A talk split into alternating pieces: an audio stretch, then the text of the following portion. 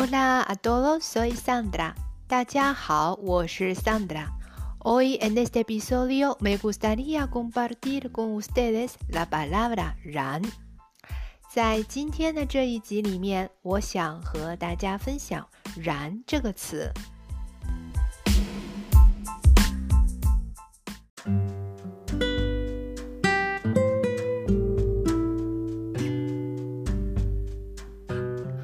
Ran es un verbo y significa llamear o echar muchas llamas.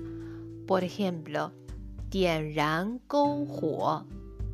点燃篝火 es decir, encender una fogata.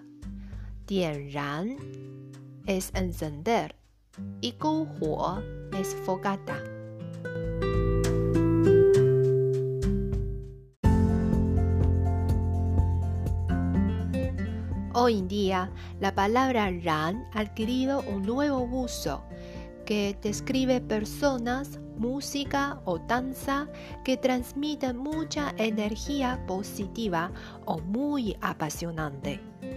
Por ejemplo, 这首歌真好听，太燃了。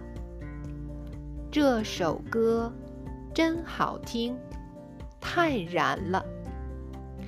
Esta canción es realmente muy linda, muy apasionante.